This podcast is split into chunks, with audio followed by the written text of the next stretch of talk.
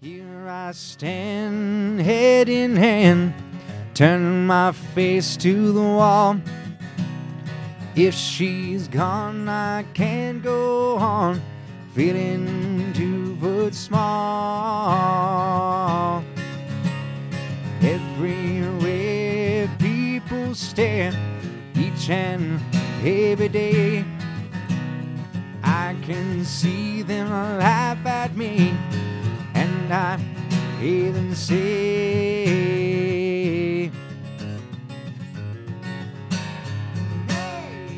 Got to hide You do the intro. lovely No, you do it. No, you do it. No, you do it. Let's do it together. No, you do it. Let's do it together. Fine. Okay. What are you going to say? You say it first. No, we have to do it together. All righty. This is the not the Howling Coyote Show. this is the Mile High Show, episode number 222, 222. I am trying to record an intro with my goofy son, Anthony, Hello. who's sitting around late at night on a Sunday. You got to go to school in the morning. We got to hurry up and wrap this up. Anthony is sitting around the kitchen table in front of the fireplace, drinking tea like a little old man. All righty. We are, uh, this is the intro for 222.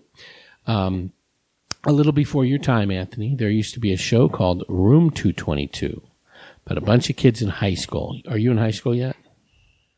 No. No, yeah, don't just shake your head. Nobody can hear your head shaking. And there was one guy on the show who had really big orange hair. He was a high school kid with a big orange afro. It was really weird. What? I think his name was Bernie. I don't remember. Okay, so Jim Sobo has taken over the microphones today for the Howling Coyote Radio Hour. He just got back off of tour of California with, uh, I forget who was with him this go around, but they were Pat Barry, I think, and I'm not sure who else, but they were in California uh, hitting uh, LA and the San Francisco Bay Area to uh, put on some shows. The very first of the winter concert series for the Howling Coyote Tour. Uh, they go out every summer. And then throughout the year, Jim, Jim Sobo, the founder of the Howling Coyote Tour, hosts a Howling Coyote showcase once a month at Mark's Beer Garden. He will be there this Friday which is I don't know what the date is, the 17th, I think, at Mark's Beer Garden in Prescott, where he will be featuring Nick Canuel and Sean McDermott, and those are his guests today. So sit back and enjoy. You like music, right, Anthony? You're gonna okay. Yeah. What kind of music do you like? Who do you like listening to? ACDC. ACDC. Van Halen. Van Halen. Who you been listening to lately? ACDC. And who else in the car? Oh yeah. Uh. U2, huh? Yeah. U2. What's your favorite song for you too? Oh. Helter Skelter. This is a song Charles Manson stole from the Beatles. Anthony stole from Charles Manson. Pop stole from Anthony. And now we're stealing it back. Give me a little taste of Helter Skelter. I forgot. Ah, he sings along in the car. Okay, so back to the show. Jim Sobo hosting the show with his guests, Nick Canuel and uh, uh, uh, Sean McDermott. Now, I had Nick on a couple months ago, and we were talking about his latest release. It will be released. Look at a fool is is the title of the of the CD and uh, and the title track. A fantastic story about how he uh, how that song came about. Uh, I'm not going to spoil it. Just listen to it. Go back, milehighshow.com. Listen to the archives of Nick Canuel from a couple of months ago. Look at a Fool. It will be released on the 31st of January at the uh, uh, the Point Bar and Lounge in Prescott, where Sean and Nick will be uh, playing that night. The title track I had not heard before. It is fantastic. You got to listen to it. That's all I'm going to say. Pick up a copy once it's released at a live show. Download it off of iTunes. It's going to be everywhere. He released it through CD Baby. It was recorded at Raven Sound Studios with Dylan Ludwig. You'll hear all about this on this show. So sit back and enjoy Sean McDermott, Nick Canuel, and their host, Jim Sobo. A fantastic show. Just listen to it. It's great. There's some great music throughout. I'm not sure yet. I think, I think the intro might be either Nick doing a Beatles cover or Nick's uh, one of the singles that he gave me uh, a couple of months ago. But "Look at a Fool," the title track, fantastic. It's an incredible, incredible song. Uh, very layered, very deep, and it's incredible. And the story of how that song came about is fantastic. He talked about it on my show a while back. He talks about it again with Jim. And what else? We oh yes, open mic. The open mic that the Mile High Show is hosting is once a month, the second Thursday of every month at Plaza Bowl. Go to milehighshow.com. There's a link right there. Follow us on Instagram, Twitter, uh, Facebook. We post the events on there. A lot of fun. It is a mixed open mic. That means music, comedy, storytelling, poetry, whatever you want to do.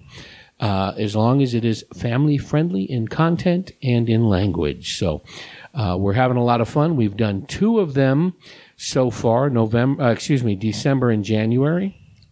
Had a lot of fun. Uh, a great turnout both months. So come on, check us out. 7 p.m. Plaza Bowl uh, in uh, in Prescott. The second and uh, the second Thursday of every month. We're also doing a one-off at El Paraiso, Mexican Italian restaurant in Chino Valley, February 22nd. That's a Saturday, starting at 5:30 p.m. Bring the family out, have some fun. Anthony, you give us a review. You were at the very first Plaza Bowl show in December, the open mic. Give us a review. What'd you think of the? First off, what'd you think of the cheeseburgers at Plaza Bowl? You really want me to Yeah. talk? All right, it was good. Cheeseburger was fantastic. What'd you think of the show? I like the comedy better. Why? Who did comedy? I forgot the name. His name was Kelsey Knudsen. The guy with the beard. that guy was pretty funny. That guy was funny. You don't remember anybody else that was doing comedy? uh, let's see. Nobody else. You don't remember anybody else? Maybe You. some guy that you live with. Yeah. You. How about the music? Remember Dale Long? He Yeah. did some. He's my co-host. Uh, Leslie Earl Lyman did some music. uh, Des- Desiree Lagulas. Yes, Desiree Ugalis, Mike uh, uh, Adler. There was a bunch. There was a bunch. So we had a lot of fun. And you, Anthony, couldn't make it this past Thursday, but you will be out there in February, the second Thursday of February. You're going to be out there. I'm going to get you up there to tell some jokes. How's that?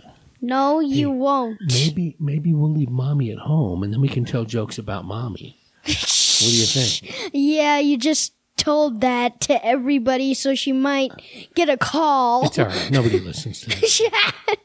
Okay, tell everybody what website, where can they hear the archives? I forgot. milehighshow.com. Thank you. You're a lousy publicist. Whoever said I was a publicist. Uh, all right. You out there in podcast land have to listen to episode 222 with Jim Sobo, Nick Canuel, and Sean McDermott of the Howling Coyote Showcase this coming Friday at Mark's Beer Garden, the 17th. And you, Anthony, you have to go to bed. You got school in the morning. It's only 818. 818, it's past my bedtime.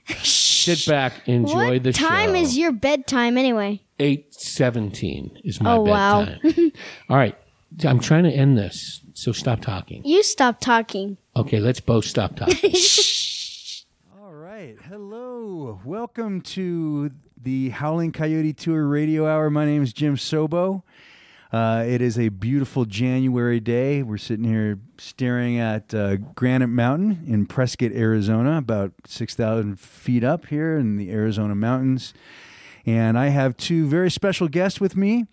Uh, the This is the only folks that I've had on the podcast that are back. And last time they were here, they were they were overshadowed by two uh, large, larger than life personalities. Uh, Tommy Anderson was here last time, and um, Rosemary Tracy was here last time, uh, and we had just come back from a, a tour. Um, so welcome back. Thank you guys for being back, uh, Nick Canuel Hey. and Sean Patrick McDermott. Hello. Hi, thanks for having us, Jim. Absolutely, absolutely. Uh, so, for those of you that are not familiar with the Howling Coyote Tour Radio Hour, the Howling Coyote Tour, every year for the last now 15 years, I've taken local original singer songwriters up to the San Francisco Bay Area, and now we do a little gig in Los Angeles on our way up there, and I showcase them. And I showcase usually a, a couple different artists, and I MC the the show. We do several different shows throughout the Bay Area, and do a little bit of um, radio and hopefully get a little bit of press. And it's a great time, and it's my honor and privilege to do it. Um, just because I, when I moved here 20 years ago to lovely Prescott, Arizona, I was awestruck by the talent and by the um, uh, amount of diversity there is in in the talent here, and I just felt compelled to expose them and and have my other favorite musical uh, community um, see what what great talent comes from this from this state. So, um, Nick, let's start with you. Hi. Hi, How's it going? Good, good, good. so, um, Nick Canuel, uh, I've known you for probably about at least 15 years, I want to say. Something like that. Yeah. Yeah. it's been a good while now. Yeah, Yeah. yeah. And uh, probably known you since you were 19. I, I think, I I'd think like 18 to say. even, yeah. Okay. Yeah, I think something like that. We were, yeah, it wasn't very far out of high school. and, and you were just this insanely talented young man uh, that had no right to be that talented at, at, at that age. Uh, and um, you ended up going on a tour. Yeah, I Yeah. went on. Um, I I had a duo at the time called Nixon, and uh, we accidentally won a contest. And I say accidentally because we didn't know it was a contest. We were lied to by uh, so. My partner in that duo, uh, his mom told us it was an open mic and that you guys needed people to sign up. And we're like, oh, we can do that. We'll help them out. And five minutes before we went on, they're like, oh, by the way, it's a contest. I'm like, oh, well, we should work out a different set then. And we did, and we won. And Yeah. uh, yeah, it was something like six months later, we were in San Francisco with you. Yeah, yeah, yeah. And then there was another gentleman from Tombstone, Arizona that Yeah, came Ricci. up. Ricci Hardt, uh, H A R D T. You can check him out, R I C C I, RicciHardt.com. You can go check him out. And uh, yeah, we all had we all had a great time. That was a blast. Yeah, that was a, that was a great week and a half. yeah, yeah. That was we had a lot just of fun. yeah. Uh, so welcome back. Thank you you. are you are a man now. You I'm are a man now. established in the community, respected even. That's a strong word. So uh, I uh, I encourage folks to to play original music sure. um, because when I moved here, I um, fancied myself a songwriter, and I still do, uh, and want folks to always try to get their originals out there. I think that no matter where you are, no matter what venue you walk into, it's refreshing. I think to Yeah. listen to original music. I agree. Yeah. And let folks know that there's still great people out there that are aspiring to really roll up their sleeves and get into the song craft and, you know, write a good eight ball or a bridge and, you know, just some killer harmonies and make something, make a, a, a work of art. And so you have just completed I've just your done this. first work of art. Yes. Uh, yeah. Uh, so Nick Canuel, "A Look at a Fool," is the album title, and uh, I don't know when this is going to go up this podcast, but it is what is this January 11th? So if all goes according to plan, and I've said this uh, on I think basically this podcast before, it should be out soon. I told uh, I did the Mile High podcast with with Matt Santos back in like September. It was like, oh, it'll be out in November. Well, it's January. it's not out. Um, but for real this time, it should be out the 31st. It is currently right now being printed. It's being made as we speak.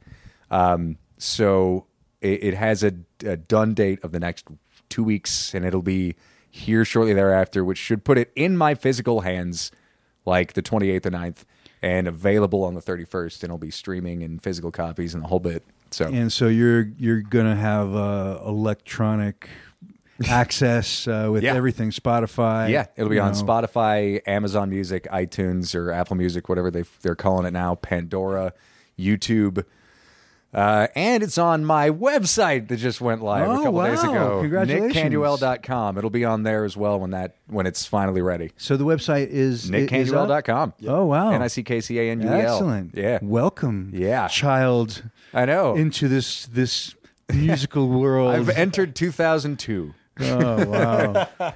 the baby is born. I know. It's finally time. So That yeah, it'll fantastic. be widely available in all kinds of formats. And so I've been bugging you for close to thousand years 15 years, a Yeah. thousand years. I am that old. to uh, to not only write more Yeah. m- music.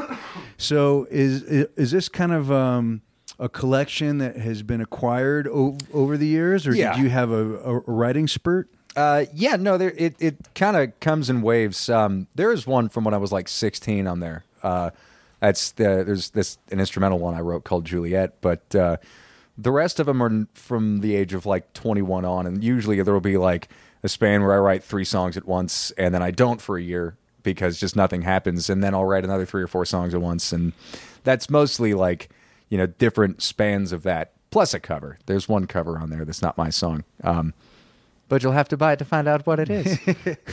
Excellent. Yeah. Yeah, uh, songwriting in general. We'll we'll talk a lot about that uh, as we get Sean Yeah. in here as well. Is is quite a beast, and Yeah. it, and it can be approached in many different ways. And uh, either you sit down, you you roll up your sleeves, and you force yourself to say, "Okay, dang it, I, I have to." Uh, Sure. I it's been too long. I have I have to write a song, or a melody pops into your head, and you kind of try to figure it out on your instrument or vocally. Sure. Uh, so there's so many different ways to there go are about yeah. it. There are, yeah. I, I totally agree. In, in my case, I think it's best to just sort of let it happen. Anytime I make a song happen, I end up throwing it out immediately. It's almost always garbage, and so it's like I, I force myself to like keep something going in the head as, as much as I can, so I can just kind of have a creative flow going. Um, but if I force it to happen, it's it's usually just trash. There's so many songs that no one's ever gonna hear. just like, okay, that was a waste of eight minutes. Should never listen to that again. Yeah. Well, uh, Sean Patrick McDermott, hello. Yes, hello. How are you, sir? I'm doing all right. Happy New Year. Happy New Year. Happy New Year to everyone. Yes. Happy 2020. I'm feeling very positive about this. 2020, it's a new decade. We're fresh. Let's put all that negative energy behind us and Yes. and you know come in with a lot of good positive energy. Um, you have an EP out there. I do. It's been out there for a while now. Um, and uh, in fact, the last time I was here, we probably talked about it, but it, it's called Small Songs. Uh, it is out there on Spotify and iTunes and every other place that Nick just mentioned.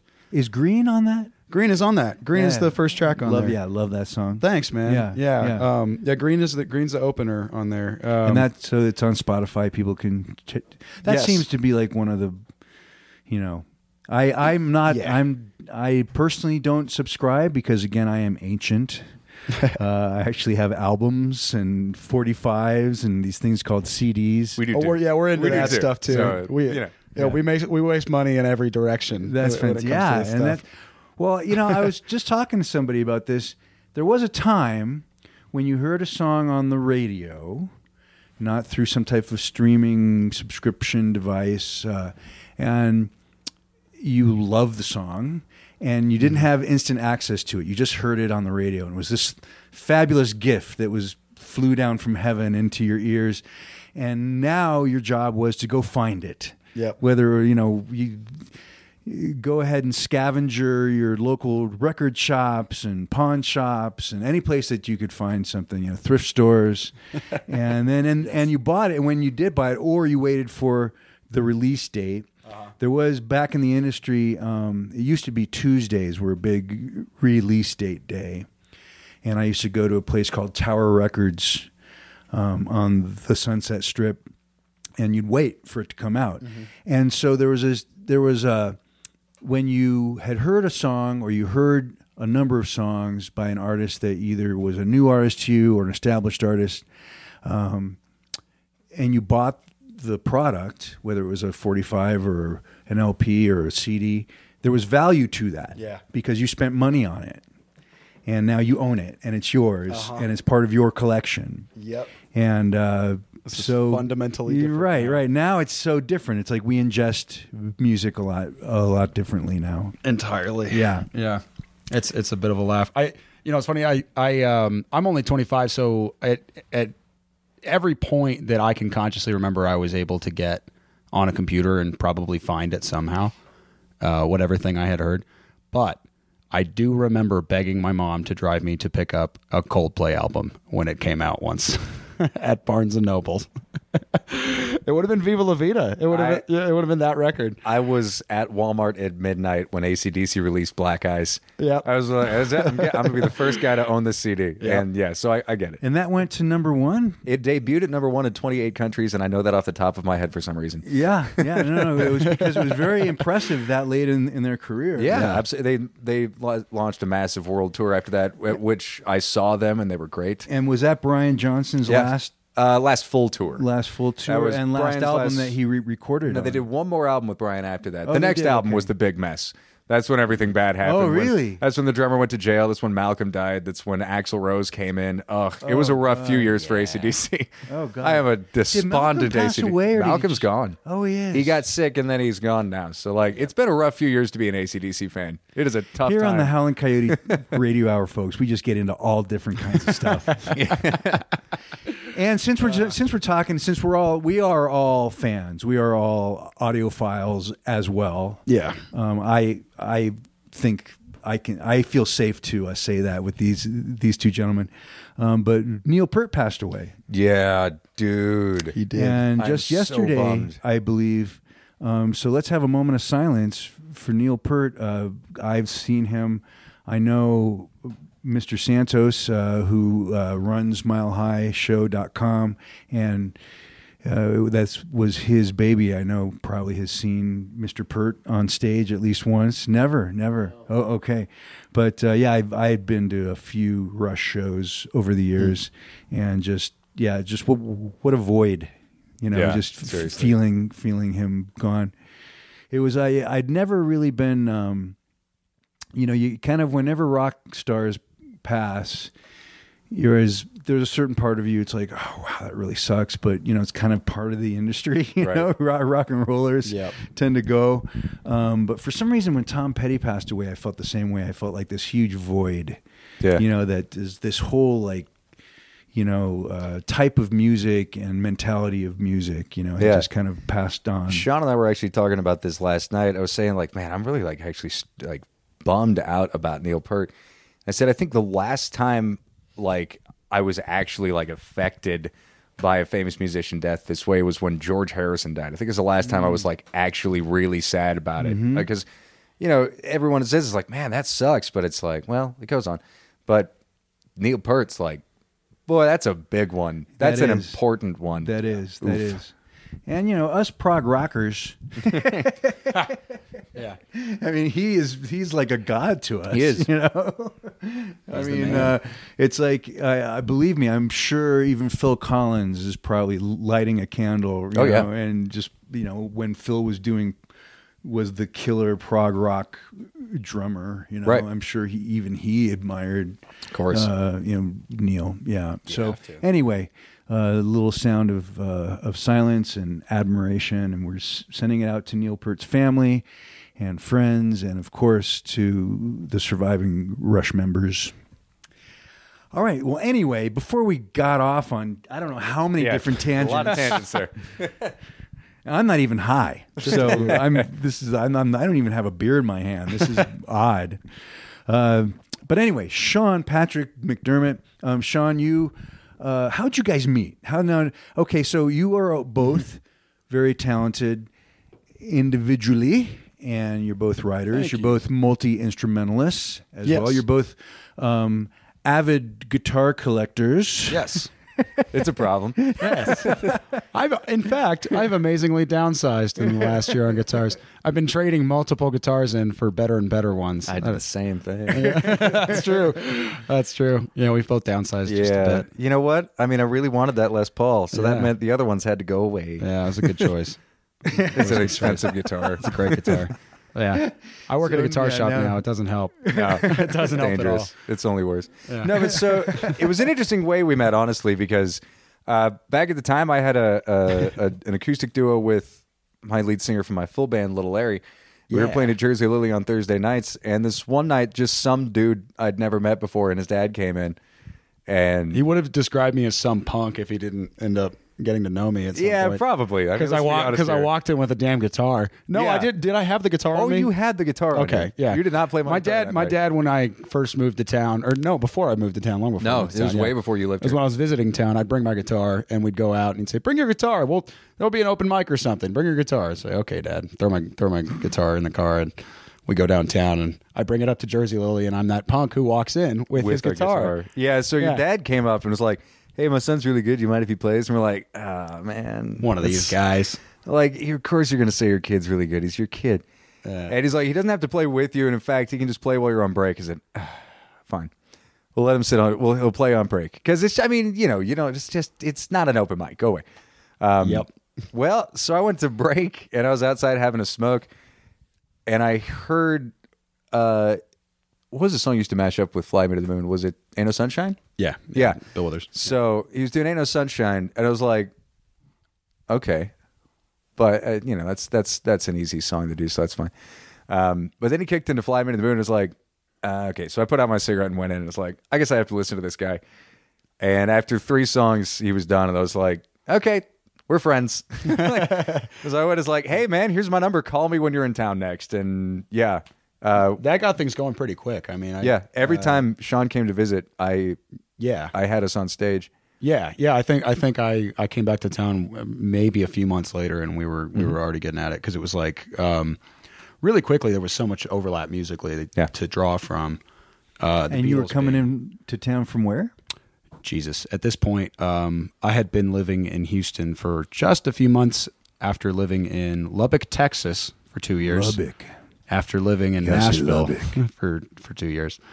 Uh, so I I had I started in Houston, Texas. I was there for eighteen. Went to school in Nashville. Went to school in Lubbock. Went back to Houston. Came out to Prescott. Now I'm here. It's Yeah. a great time. So then by the time Sean finally moved here, uh, I think you were here for two nights and we were booked to Jersey where we played for three and a half years every yeah, Tuesday. immediately got going. Yeah. I had that. I like, I, I had started setting it up before you ever got here. So it was just ready to pull the trigger when you moved. Yep. And uh, that that duo really helped things a lot because I mean we were playing together for three hours every week, you know, Yeah. for years. Yeah. Three and a half years. So you, Yeah. you pretty much you didn't have to. And when I saw you, Sean, Hmm. uh, you were uh, where you play now. Yeah. Oh, yeah. every Friday night, uh, a place here in Prescott, Arizona called The Point. yes, the Point downtown, Lounge. uh, not too far from Whiskey Row. And um, you were there on an open mic, I think.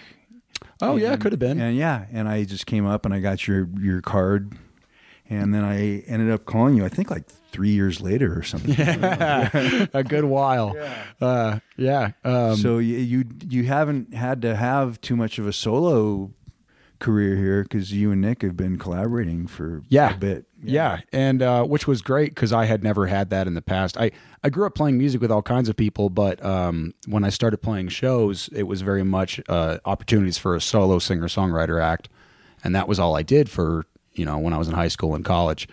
Um, I'd I'd get in you know the studio with other musicians to record things here and there, but I never had the uh, opportunity to collaborate live on a consistent basis with another musician um, and that is totally different and makes you a lot better at things. Well, I think it's time to listen to some music. Cool. Yeah. Let's do it. So let's uh, let, let us go ahead and get um, Nick up first. Oh, okay. Yeah, age before beauty, and Yeah, then Nick. and then and then uh, why don't you each play a, a couple songs, and then we'll get back to yammering. Sounds like that. a plan. Yeah. What are you going to play, Nick?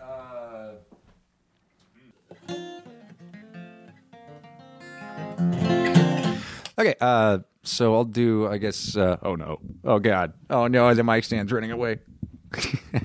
okay. Stay. Uh, yeah. So this is, um, this is the first track on my forthcoming debut album. Uh, forthcoming. So yes. uh, yeah, no. So this one's called, um, time stands still on the uh, recording when I played the whole thing except for the solo. I brought my dad in to play the guitar solo on it. I was telling you before we got recording, I called him right before uh, we were supposed to be there to record it and said, Hey, man, I need a solo. I'm not doing very good on this. Could you bring your Les Paul? And uh, long story short, uh, he did one take and that's it. He did one take. I was like, Nope, that's a solo. And we kept it. And that's what ended up on the thing. So, anyway, here's this.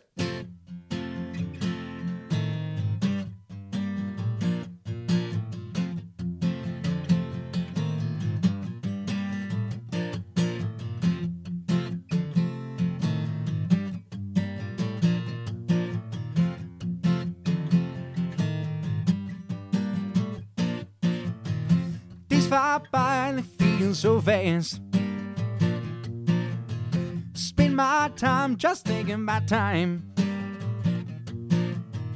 Counting each minute, make sure I'm living it. Just watching the hours go breezing past. I keep watching my TV when no one can see me reeling. The minutes go by. And I take my new place and I look at my face in the mirror. You some other guy. When it's all too fast, you walk past and then time stands still. Time stands still.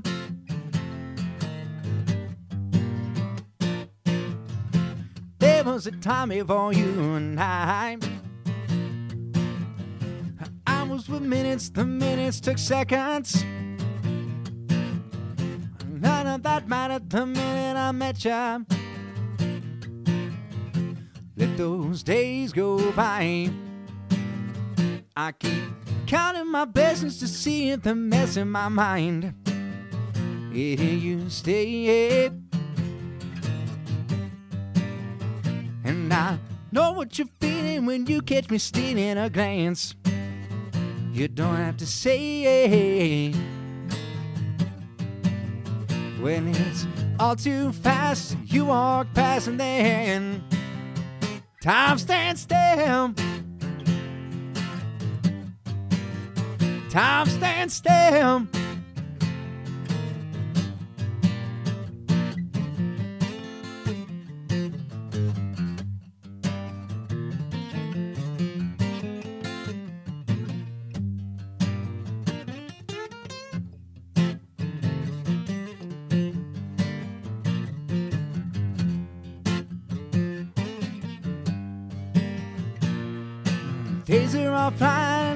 I'm dying, and you just walk by, and time stands still. Oh,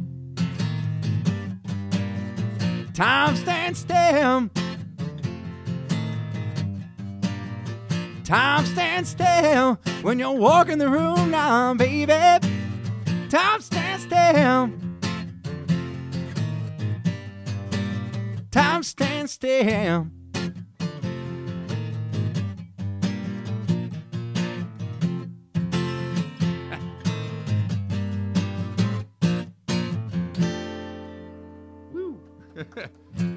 Ah, thank you, thank you. Yeah, uh, yeah. The the the, jo- the dog decided to join in on that one. Sounded good. Might have to do another take on that, but that's at least the first one. We'll build from there. Uh, tagging Sean. Yeah, sure. Yeah, it's tag tagging Sean. Sean's turn. All right, let's see here.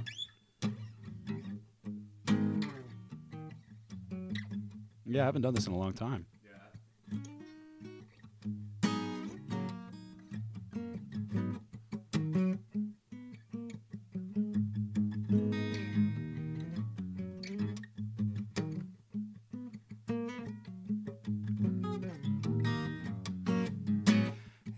Sunshine when she's gone. It's not warm when she's away. Ain't no sunshine when she's gone. She's always gone too long. Anytime she goes away. I wonder this time where she's gone. Wonder if she's gonna stay. Oh. Ain't no sunshine when she's gone. She's always gone too long. Anytime she goes away. I know, I know, I know, I know, I know, I know, I know, no, I know, I know, know, no, I know, I know. Yeah, well, I'll leave a young thing alone, but there ain't no sunshine when she's gone. There's only darkness every day. Oh. Ain't no sunshine when she's gone.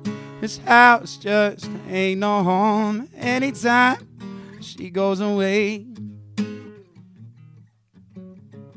Anytime she goes away. Anytime that she goes away. Mm, yeah, yeah, yeah.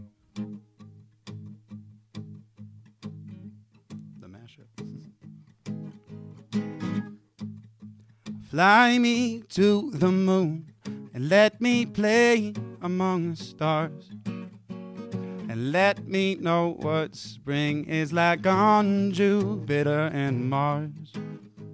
In other words, hold my hand. In other words, darling, kiss me and fill my heart with song and let me sing forevermore. Cause you are all I've longed for, all I've worshipped and adored. In other words, please be true. in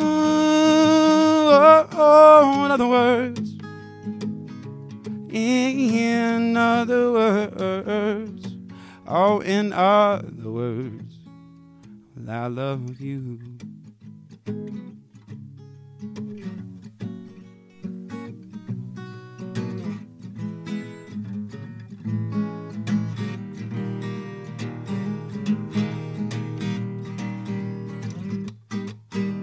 I fill my heart with song let me sing forevermore.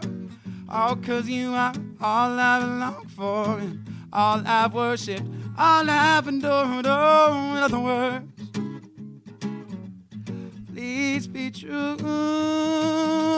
Oh, in other words, in other words, oh, in other words. I love you. Thank you. yeah. yeah. Uh, thanks very much. That's two songs I wrote. Uh, uh, next turn. So, uh, Nick, did that remind you of why you wanted to play with, with Sean in the first place? Yeah. Yeah. It reminded me of that very much. and the dog just added a whole new layer. Yeah. That, that's not just any dog. That's an American Coonhound that, that you're American hearing outside, Coonhound. folks. Yeah, he's he's all of I think one and a half, and uh, he's new to the Sobo family. So And he's a straight up tenor, it sounds like. yeah, yeah, I, I think so. Yeah, he doesn't he doesn't have a bark. He just has a howl. That's, that's about it. And if I did have hair, he would blow it off when he howls at me when he's trying to tell me something. Well, thank you, gentlemen. That was beautiful, lovely, and I'm I, we're we're going to get one more song out of each of you, Cool. uh, an original out of Sean this time. Yeah, you, you will. excellent, excellent. Um, okay, so um, let's talk about songwriting just for a second. But before we do that, um, Sean, you were saying when you were growing up that you basically acquired most of your music um, online Yeah. and was did, were your influences from your from your folks or just you doing a little bit of fishing You know, uh, a little bit of the fishing, but mostly my dad had pretty good taste. I have him to thank for a lot of my musical influences. Um, plenty of things I love now would horrify him, but Um, but there's there's a lot uh, that I have him to thank for. Um, I can't think of any music that would horrify anyone. you know what? Actually, to Marilyn be fair, Manson he or shows he like- shows like- up to like the bar that. and he's the guy that's asking me to play the Kendrick Lamar song, and okay, and he's okay, like he's asking for the hip hop stuff, Right. which is fun. Um, but uh, no, my my dad played a lot of um, the the CDs in the car uh, were like you know Norah Jones and James Taylor and Eagles Hell Freezes Over and then the Dire Straits and then John Mayer and I thought it was all old stuff. I thought Norah Jones and John Mayer you know were were old stuff um, just because that's what what I was hearing with the old stuff. Um, but yeah, all that worked its way in and never, you know, I still love most of that music. Um, everybody I listed, I, I still adore. I Yeah. mean, yeah. I mean, a good song, a well structured written song can be arranged in so many different ways. Yeah, You know, exactly. whether if Yeah. Norah Jones wants to play it softly, that's fine. But I'm sure you could take a Norah Jones, a good Norah Jones song, and make it into a reggae or metal or punk or just Mm-hmm. Yeah. about anything. You know. Yeah, if the song is there, then Yeah. you know you can make it work. Yeah. Yeah, absolutely. I that that's a kind of a huge thing with songwriting. I think people get a little um, not not everybody has this issue, but like I've got some students who are who are getting into writing songs, um, and we you know we spend time in guitar lessons, kind of working on these songs of theirs, and they're they're so tied up in the well. I think it's good. I think once the delay, once there's this kind of delay effect on the vocal, it's going to sound the right, and it's like yeah, but the song's not there. You got to get the song there first Right. Other like the mix won't help Right. you know the production tricks won't help There are, you know, there are folks out there. I think, you know, when, when Jack Johnson came onto the scene, and um, there there are vibes also. Yeah. there are people that just write songs or write music that it's just kind of more of a vibe. It's more of a feeling. It's kind of more of a Mm-hmm. thing. It's they're not as concerned about you know the the structure or Totally. having a good verse or a bridge or a chorus or anything of the sort. It's just they're just going to get up and just start jamming and getting into kind of tapping into a a, vibe. Right, exactly. wavelength yeah. Exactly. there's um there's entire uh I mean, if you go to India, that's that's the the mindset of the music of Indian traditional music is that they're all they're tapping into these never ending waves. Songs don't have beginnings and ends. They don't have a starting chord and an ending chord or anything like that. Um, there's just a particular sort of scale and set of notes they're emphasizing in a mood, and they just tap into it and come back out of it, and that's all. You know, and these performances can go on for hours because it's just a, a vibe. You know, I, it- think I think it's a similar thing with like Jack Johnson and I. I listened to a lot of Jason Mraz when I was younger, and he, he was doing a similar thing. Right, I think. exactly. Tapping into a vibe all the time. Right. Yeah. Totally. And with with now you you mentioned India. You know, I hear I, I hear a certain quality in your voice now that um, Hmm. I don't think I heard last time. It's the cold I'm getting Uh, over. oh, is it? Okay, Yeah. it sounds great. I haven't sung in a yeah, week. yeah, it sounds it, it, it, it sounds great. Yeah, there's there's that there's that that day when the cold when you're just at the at the end of the cold. Uh-huh. And you sound like you've been playing in clubs for like a week straight or something like that, and you're starting to get your voice back. So there's, I always wish I could just hold on to that quality, Totally. just that one day, because then your voice goes back to normal the next day, and the day before Mm-hmm. you couldn't sing. But there's that one day when you're like, just sounded really cool. Uh-huh. Yeah. There's like a there's a little extra rasp. There's Yeah, like an extra, yeah. extra squeak in the crack. yeah, yeah, it's great. yeah, it's great. Good. Yeah. It's good. And um, uh, we talk a lot about uh, your influences from your dad, right, Nick? Uh, Yeah, both my parents. Both your parents. Yeah, they were going to name me John Paul because they're such big Beatle freaks. Like, so, yeah, it came from them. It like Sean has like, yeah, it came from dad, but then around and stuff. I'm like, nope, uh, my parents. That's pretty much 100 percent of where my music came from. they got me into the Beatles. They got me into Stevie Ray Vaughan, and everything else happened from there. I found my own stuff later, but you know, for the formative years, it all came from mostly mom and and dad as well, but mostly mom. Were they uh, spinning LPs or? Uh, Yeah, sometimes sometimes it was CDs, sometimes it was LPs, sometimes it was this massive file of songs my dad just downloaded or something like that. You know, it's like it's like, oh yeah, I just downloaded this band's entire discography and also all the bootlegs as well. Check it out. You know, so it's it all depended on what it was, but uh, you know, uh, sometimes LPs, sometimes CDs, more often CDs. At the time, tapes. God, I do not miss cassette tapes. We, my brother and I, killed every other set cassette tape we ever had because we'd leave it on top of the boombox and erase it. Don't miss tapes; those things were bad. Yeah. LPs are cool, CDs are cool, tapes suck. A pencil was was was handy to Yeah. have though. A pencil was very handy to have. With, Yeah, you couldn't listen to a tape without having a little cassette tape. number yeah. two pencil to fix Right, it with. Exactly. Yeah. Yeah. Yeah. You had to run the the uh, spool back. Yeah, exactly. Tapes sucked. Yeah. Don't don't romanticize tapes. They're bad. They melt. It's gonna happen. They melt. Yeah. and they get eaten by things. Tapes are so bad. eight tracks. I get I eight tracks also melt. Eight tracks yeah. before me. Eight tracks tapes. And I, I guess if you think about it, if you if the if the the width of the tape, you know, we we talk about half inch when we record on on half inch analog, you know, back back in the day. Well, it- and it, like tape has a sound, so people go after it right now for recording purposes. Right. Like, Mhm. quarter inch tape is in high demand. Yeah, for I wouldn't studios. doubt it. Yeah, and just you- it's great that we still em- embrace analog. Yeah. in any form, whether we're recording or listening yeah, or, or dropping a needle. Music. Music's like about the last place where analog is still like king. Because I mean, how many lead guitar players you know who just are like, yeah, I prefer solid state amps. No, no one. They, Right. Like eh, Nobody, yeah. n- no one who's who's going for. I, I mean, unless you're playing metal, typically, then that's usually going to be a solid state thing. But for the most part, anyone outside of that type of world are looking for more of a crunch thing, and hey, you can't get that very well out of a It's solid getting state better. amp. The tech's It's- getting sure, better. it's getting better, but It's getting pretty close, but but it's not as good. but why get the thing that sounds almost as good as the Yeah. thing we've already got? You know? weight mostly. Yeah. Uh, Yeah. My amp is very heavy, so I do get that.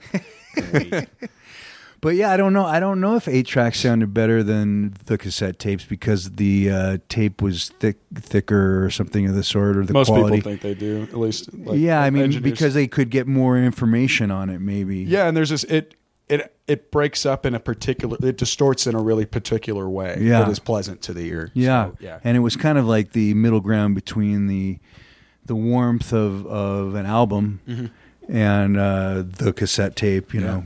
You needed the matchbook to jam it in the dash. Yeah, whenever I think of, of eight tracks, you always think of, of cars. You always think of automobiles. You think of you know throwing the eight track in, in into the car and going up, m- making out, you know, up, up on Mulholland or, you know, that, at least I do. But I, that shows you how old I am. Yeah.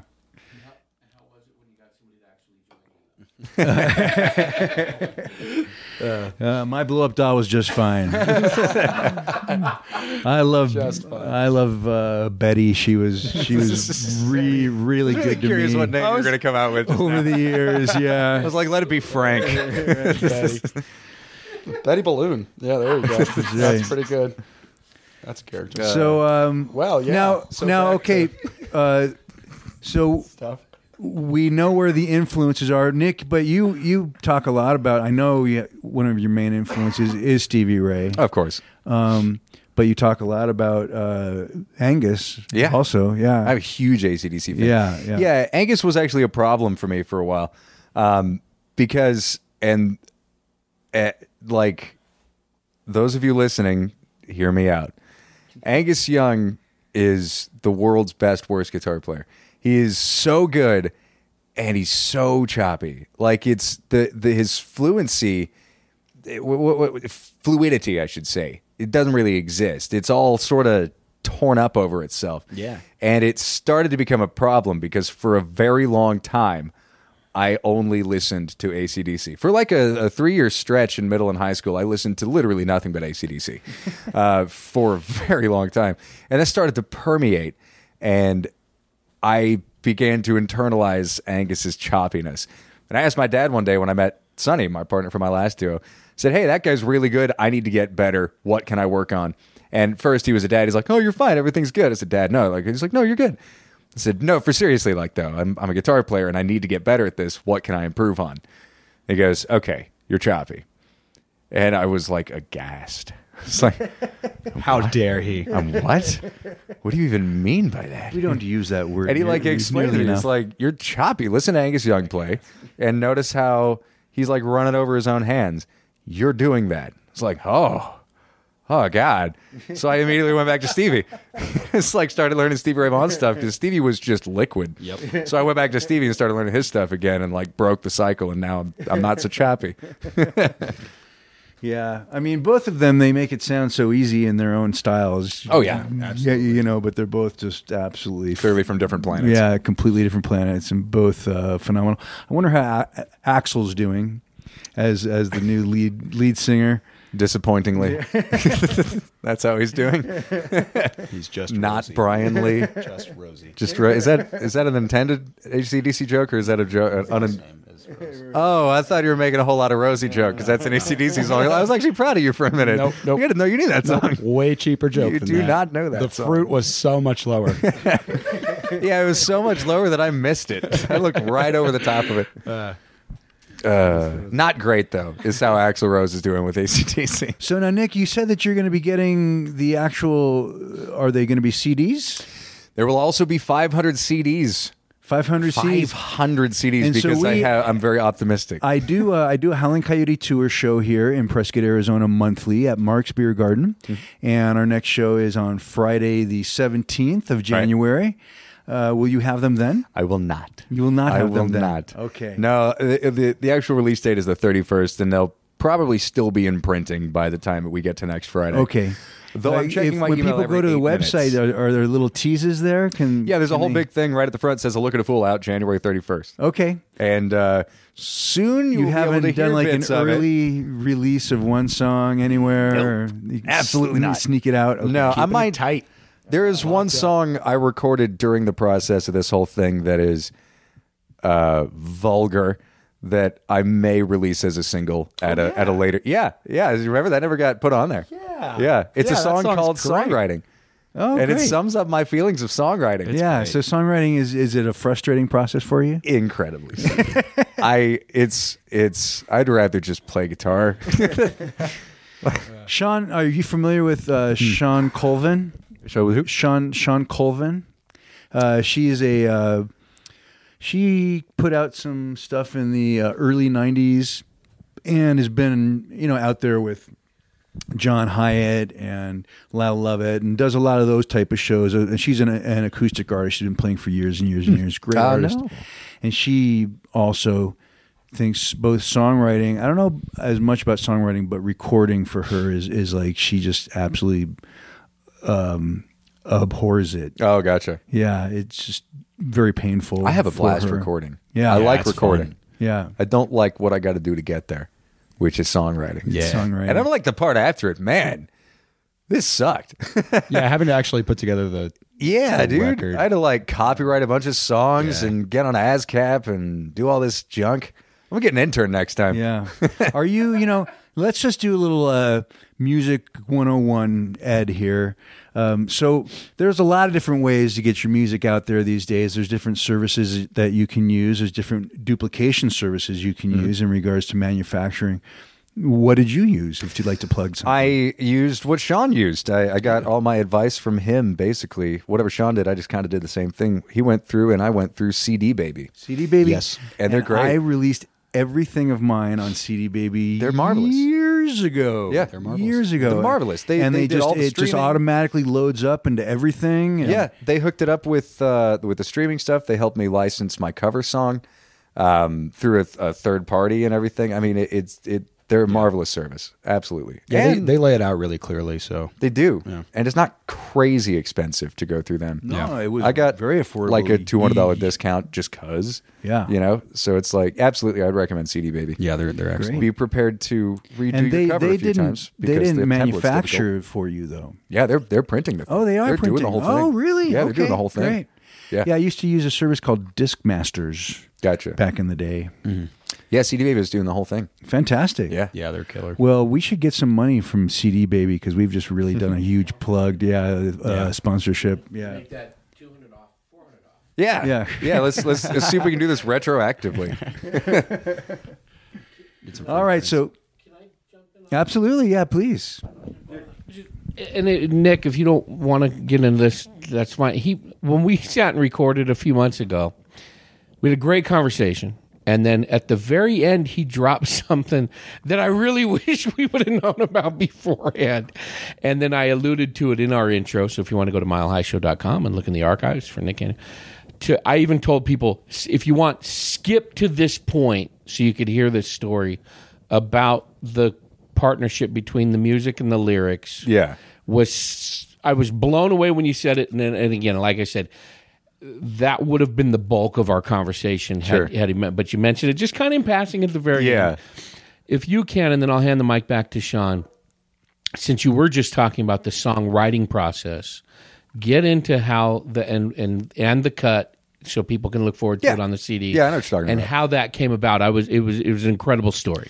So okay, so the title track, uh, the CD um, is called "A Look at a Fool," and uh, the title track is called "The Fool." It's the last song in the album.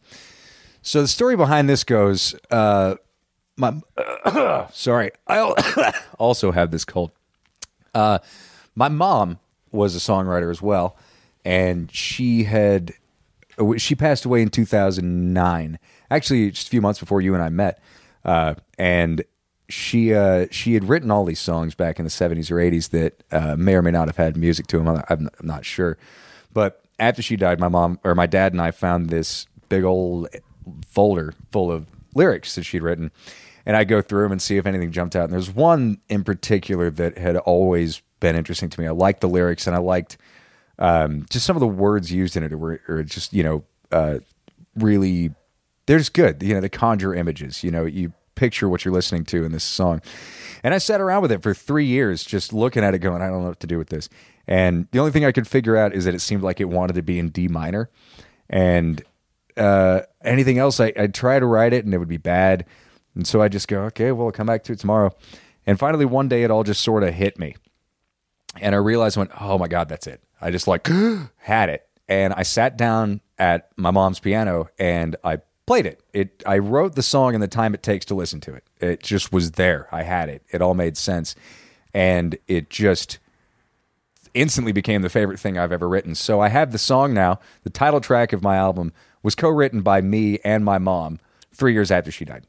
And uh, it became the title track and it's to date it's by far the coolest thing on the CD and it's my favorite thing I've ever written. Can you play it now? Nope. That, that requires so many instruments. Got it. Got it. So is It's- it is it a piano based song? It's piano rooted. Yeah, it's it's mostly on piano, and then it's built off. There's, I Sean's heard it. You know, there's there's a lot of stuff happening.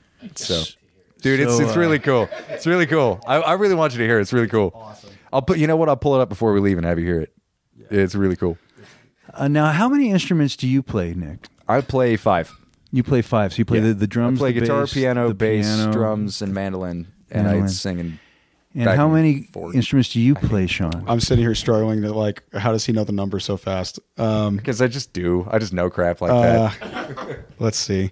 There are instruments I haven't played in many years that I used to play prolifically. Um, but like I played the flute for a long time, so I'm pretty sure I could get by on that if I had one. Um, whew, uh, so the uh, piano. Okay, in order: piano, flute, guitar.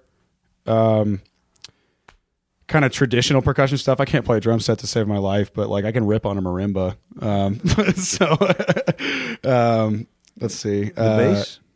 Bass, yeah, I can play bass. I'm not I'm not a bass player, but I've had to play bass for gigs, so I can get by on it. Um, cello, uh, I I played a fair bit of cello, and I do play a good bit of mandolin. Um, so however many that. So how is. how did the cello get thrown in there? Uh, when I was in high school, I got fed up with my band director, and I was buddies with the orchestra director, and I, I said I'll do this instead. Oh, nice. Okay. Yeah. yeah, that was mostly it. Interesting. Um, Fantastic. Yeah, and writing on piano and writing on guitar are two different animals, and they and they- Radically, they, create different works of art. Yeah, entirely. They I have mean, to. Yeah, the piano it's just it's all laid out there for you. Yeah, it's right in front of you. It's it's so literal. Mm-hmm. You know, there's only one spot on any piano that you're going to play this note. Yep. Whereas on guitar, you can find that exact same thing in four different spots. Yeah. You know, but piano, it's right there and that's it. Low left, high right. Yep. That's it. And uh, yeah. but just what you know, the songs that can come out playing a piano. Oh, yeah. uh, just opens up a whole other world that really. I I think it's just maybe the percussion quality of the piano, even though there's a tremendous amount of percussion playing the guitar Mm-hmm. also. But something about just laying the keys down. Yeah. You know, I I find that I tend to write like really nice ballads on a piano when I when I get an opportunity to. Yeah, they're they're better for that, I think, typically than guitar is. You know, because on guitar you're just that guy who's like, "Let me play something I wrote. Have you got a minute?" You're just that guy at a party that no one asks. Yep. You know, Pretty much. on a piano, you're like, it's actually. Impressive, I don't know if but I've on ever been guitar, that guy, Nick. I- what? no, like on a piano, it's like, oh, that fits. On guitar, you're just like, go home. That sound like that, that sound like if, if if like from American Dad, if Stewie were were to show up, Yeah. w- with a guitar, Right. And I'm just gonna play something for a. Jesus. yeah, Yeah. yeah. Ballads are better on piano. Yeah, and guitars. I think guitars inherently have kind of more energy in them. Like, Yeah. you, you just it's harder to it's harder to play a piano with energy. Guitars, you just strum away. If you're Billy You Joel, know. you're fine. Yeah, exactly. but it's like you got to be pretty good at piano to make it make people dance with it. You know. Yeah, that, that's true. Yeah, you yeah you definitely takes a lot more effort. I think. Yeah. For Jerry Lee Lewis, you know, to be able, oh, there's a lot of notes there, you know, and Yeah. a lot a lot more action going on. Yeah, no than kidding. what comes more naturally on a guitar to be able to access all of those notes and and kind Mm-hmm. yeah, of strum, strum it. away. Right, right. You can you can build you can build the whole the whole rhythm right there. Right. And, you know, get people grooving. But Yeah. pianos are pianos. You have to actually get pretty dang good at it to to accomplish that. and uh, so you just got done with the recording process, and you've recorded it as well, Sean. Um, so before I have you guys maybe play one more song to end end the show each, um, uh, how do you like the recording process? I I can personally say that I I actually like all aspects of music. I like the writing. I like the practicing to get ready to play live, and playing live is a whole other animal as well, where it, it becomes real. Yeah. it Yeah. beca- it becomes alive and takes on a life of of its own. And maybe when you're playing it live, you like it better than either how you recorded it or how Yeah. you wrote it because it, it- something else happens to it when you're playing live. Exactly. It- it it's never going to be the same live as it was in the studio. Right. Uh, you can have all the instruments accounted for, and it's just going to be a little bit different. The energy is totally different when Absolutely. you have a crowd. It just really changes the way you do things. Right. I honestly, the recording process, I, I really like it. I like just because you you get to see something you've created get born. You know, I- I- it's it's the most like incredible, exciting thing in the world to me. And Sean and I have done a, a decent amount of recording together because I, I played on a lot of your stuff on your CD, and you showed up on on at least one of mine. Yep. Um, and we've been doing some other things. kind of working out there lately, yeah. Um, just just more as a like a, a Sean and Nick. Yeah. It's just really stuff. incredible to see, just watch something take shape. So you have an idea in your head and you're like, okay, wait, I think I've got this. And then you hear it when it's done, you're like, that's not at all what I was thinking, but it's a hundred times better. It's just like, this is amazing how this. Like, and I, I think a huge part of that, shout out to Dylan, a huge part of that is the, the collaborative environment when you have a good producer. And uh, who is Dylan and what is Dylan Ludwig. the recording studio? Dylan that- Ludwig is that- a that you genius who runs uh, the Raven Sound Studio here in Prescott. I, I Is have- that what it's called? It's the Raven Sound Studio. Raven yeah, Sound it's Studio. right over there on uh, what is that Marina? It's on Marina. Um, I, I've been singing this dude's praises for the last two years already, uh, since working with Sean on his.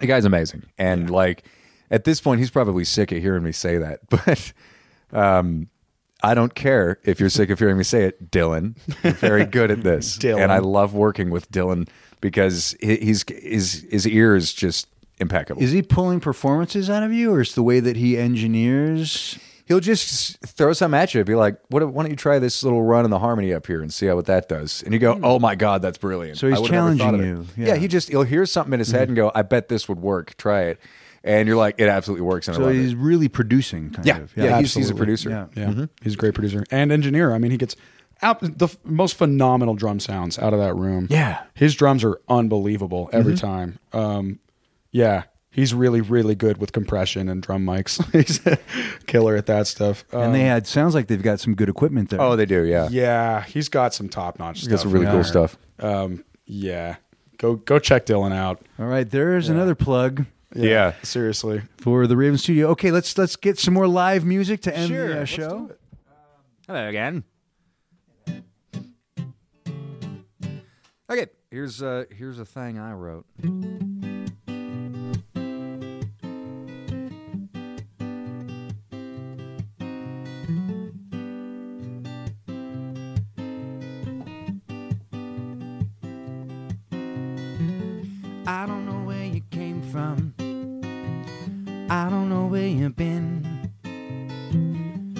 Find you intoxicating. And I wanna dive in.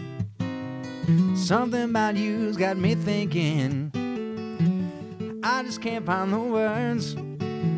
Somehow I feel like I'm sinking. I don't know what's worse. Whether you know me, but I don't know you. Guess it's a sign of the times. Or if I still love you even though you left pieces of me on the line.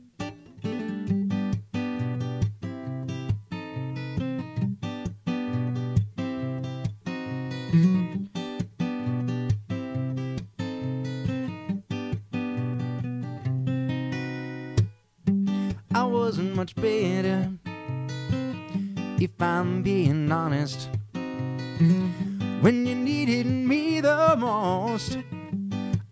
It's beyond us. Don't know if we can fix this. No, we broke each other's heart. Fire with you never mixes. And I don't know the worst part. Whether you know me, but I don't know you. I guess it's a sign of the times. Or if you still love me, even though I left pieces of you online. I know things have changed in us. See it in your eyes. Maybe if you and I could just settle all of our lies, and maybe you'd know me and I'd know you. I guess it'd be a sign of the times. And uh, you still love me even though I left pieces of you on the line. Pieces of you.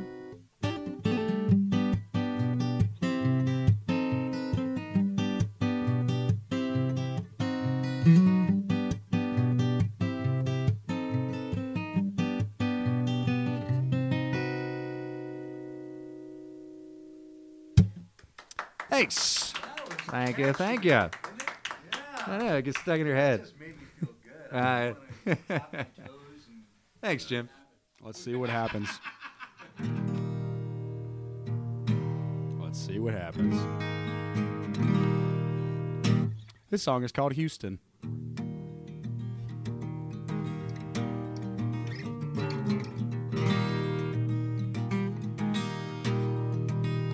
Oh, the land, this sinking land, I know. I heard it in the dirt across the highway. In this city, well, it's for real, you know. Big as they come in low and empty. Yeah, but the men inside, they pay no mind. Hear nothing but the numbers on the airwaves. Yeah, and children made of sticks and stones, throwing all their bones to see the future and maybe better days. They can cast it all away, go with nothing left to say, and be free the still and summer haze. It's just Houston in a fog light alleyway.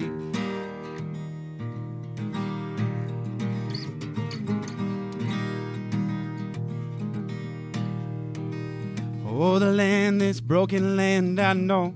I heard it in the cracks across the highway. And at times it doesn't feel like home as much as someplace I used to drive around. Yeah, this city has been on fire 10,000 times and it'll rain 10,000 more. Yeah, but the men inside, they paint on mind, dreaming about their ships on other shores. And maybe better days, they could go, but they will stay. Tied in bonds that they could break, be free to still in summer haze. It's just Houston in a fog light anyway.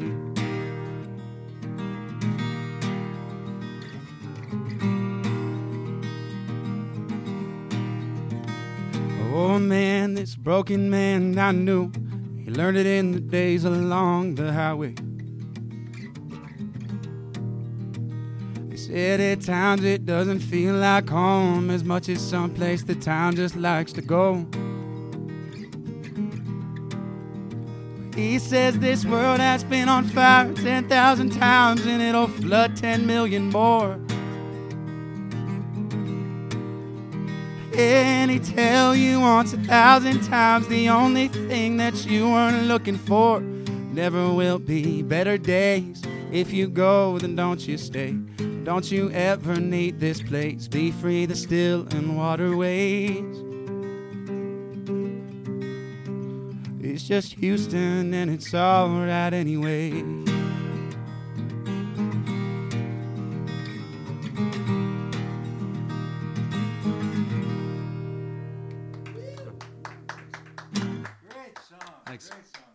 Fantastic. Thank you both. Thank you, Sh- NickCanuel.com. NickCandyWell.com. Oh We're looking my to pull out God. soon. It's alive. It's happening. It's there. Beautiful. Okay, uh, so it's on, but the CD will not be out until at least the uh, end of the month. So do uh, you Glad it's the end of the month, audiophiles Matt. out there, do uh, keep your um, your ears and eyes open to um, the title once again. A look at a fool. A look at a fool. yes. And um, again, You know uh, what? a very very That's the reason I didn't put my face on the cover. it's just right here. Yeah. Yeah, it's just his torso, guys. video aspect of this. It's just his foolish, foolish torso. Look, so at, yes, look keep, at my keep foolish an ear out chest. for that. And if anyone uh, liked what they heard from Mr. Sean Patrick McDermott, uh, he's got an EP out there, so you can. Uh, Sean is uh, S E A N Patrick McDermott. If you'd like to check that out, and you can find him online as well. But better yet. If you want to hear both of them live uh, next Friday, a week from, well, no, next Friday. Today's Saturday. So next Friday, the 17th of January, come down to Mark's Beer Garden between 6 and 9 p.m. And they will be there live, playing music live. And I will be there playing as well. And if for any, any reason whatsoever that people want to come see me outside of the Howling Coyote tour, you can do so at El Gato Azul on Thursday, the 16th, between 6 and 9 p.m. My And if you're listening to this afterwards and just found out about it, well, then shame on you. Shame we'll have to be there every Thursday until people stop listening. Nick and I will be at the point on the 31st. yeah. On month. on the night uh, I'm supposed to release the album, Yeah. we'll be at the point. yeah. So oh, come to there the we go. point. So that Come could buy be me a the beer. album. Yeah, Congratulate me. that could be the the Nah, release not really. It's just going to be us playing music. Do you have any there?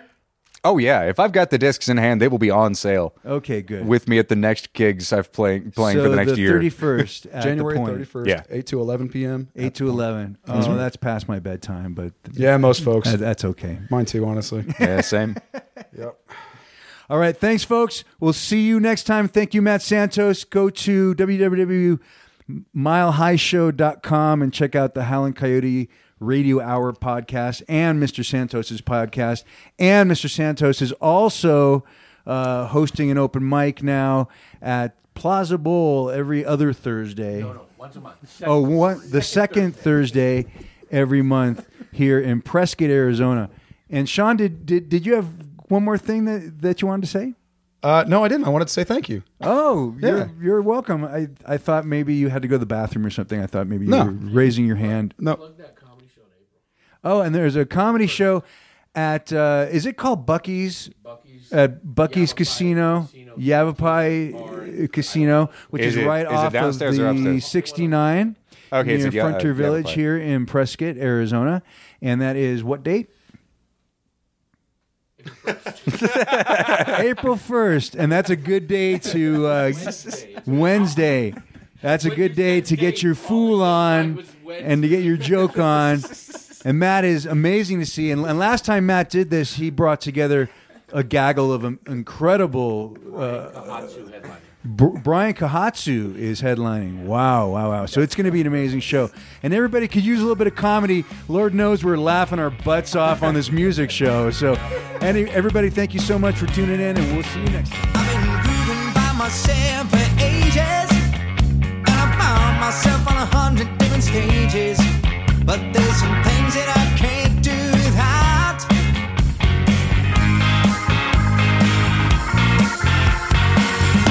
Want somebody to write about.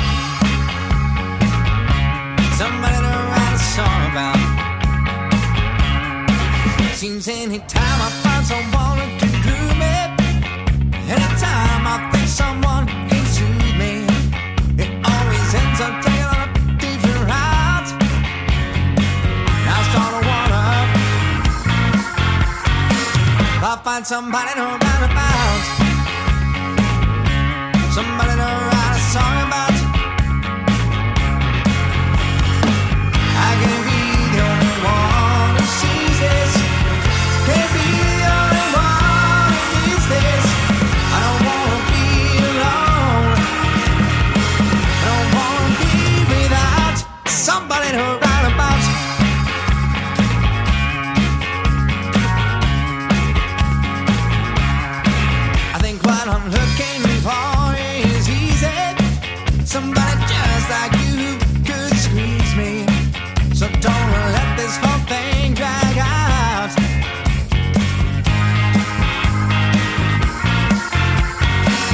Just give me somebody to write about.